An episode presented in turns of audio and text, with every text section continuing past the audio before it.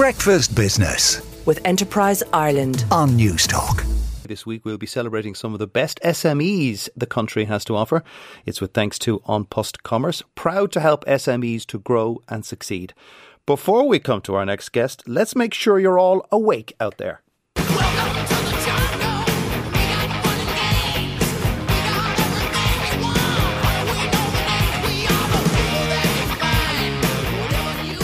That was, of course, the sound of Guns N' Roses and Welcome to the Jungle, which I could hear from my bedroom in Sandyford last night, coming from Marlay Park, where the band played last night. And the company that cleaned up after that huge concert is run by my next SME guest, Pat Ryan from Ryan's Cleaners. Good morning, Pat. Thank you very much for having us, Joe. Were you uh, out in Marlay Park helping with the cleanup, or you're, you're not doing that anymore? No, I'm more in the background now. Uh, there's a younger generation more able for that now than what I am. Okay, now you have been in the professional cleaning up business after concerts for quite a while. When was the first? The first was, uh, I think it was either 90 or 91 when the trips to tips or the failures as they were more commonly known as, and we started off there. And uh, how many people did, did you have cleaning up after the trip to Tipp in 91? Uh, in 91, we only started off with maybe about six of us uh, cleaning there.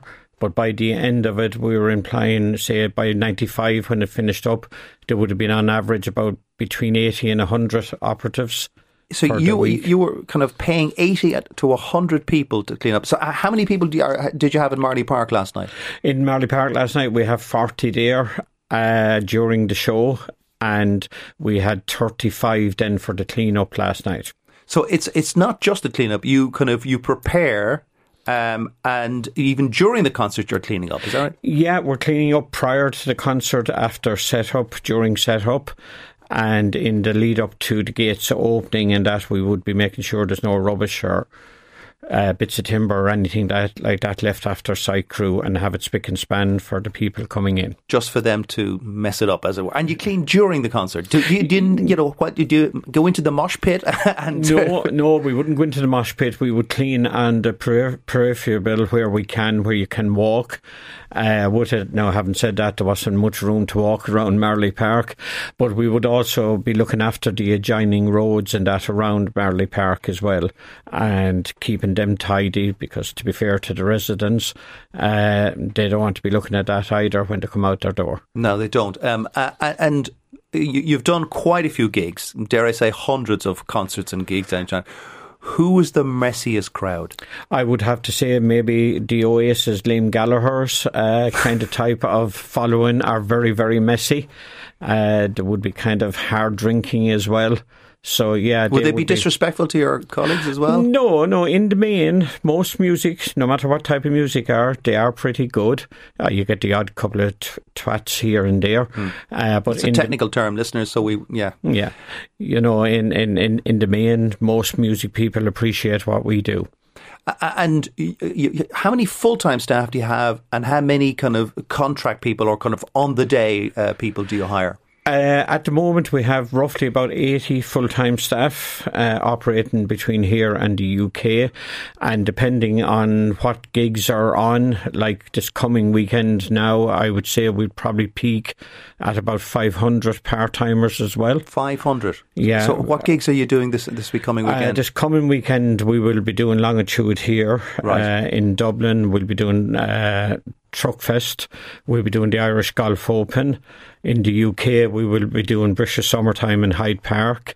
Uh, wireless in Crystal Palace, and a lot of, along with the regular established gigs like 3Arena, and and the regular work like that. All right. Now, how have things changed uh, that you've noticed in the, dare I say, 31 years that you've been doing this? Well, the big change here now is uh, recycling.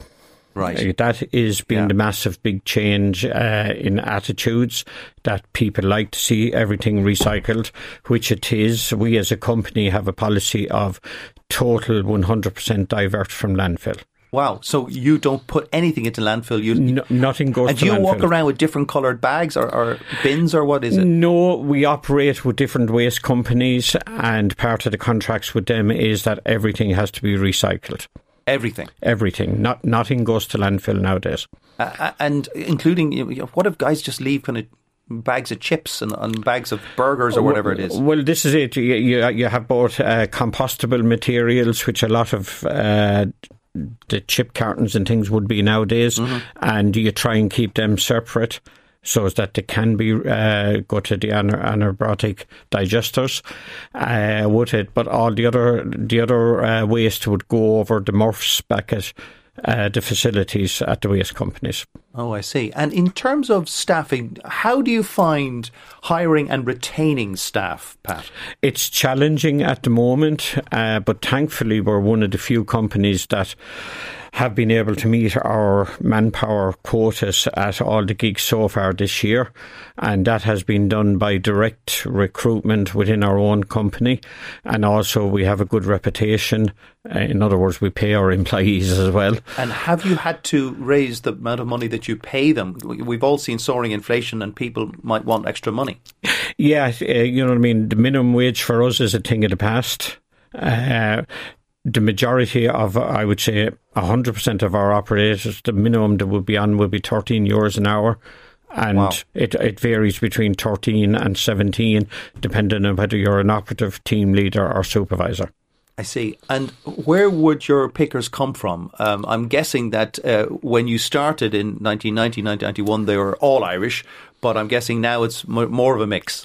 Yeah, no, it's multinational nowadays. Uh, here in Dublin, we would employ predominantly uh, a mixture of the Romanian nationalities, Brazilian nationalities, who are allowed work X amount of hours per week. Uh, but that brings its own challenges as well, in that you have to ensure that they don't exceed their hours. Then, And do they have all the do they have all the required paperwork and all that here to oh work yeah, here? you know what I mean. It's part of the payroll uh, process uh, that uh, they have to submit their right to work and all the necessary details, such as their PRSI numbers and. And do you like really that. struggle to find Irish people to do the work? Uh, yes, we do. In the main, we do. Uh, but it's just the nature of the world now, kind of that it's multicul- multicultural, uh, with different nationalities moving around all Europe now. Okay, but uh, but the, the the Irish the number of people that, of Irish applicants who would apply is much less than it was. Oh, definitely. Um, I would say ten percent, maybe, would be the Irish. Only applicants. ten percent That's all. would yeah. apply. Yeah. Right. Okay. Pat, thank you so much for coming in. Uh, Pat Ryan there from Ryan's Cleaners, and we'll have another SME tomorrow as part of our series with An Post Commerce. Back- Breakfast Business with Enterprise Ireland. on Newstalk.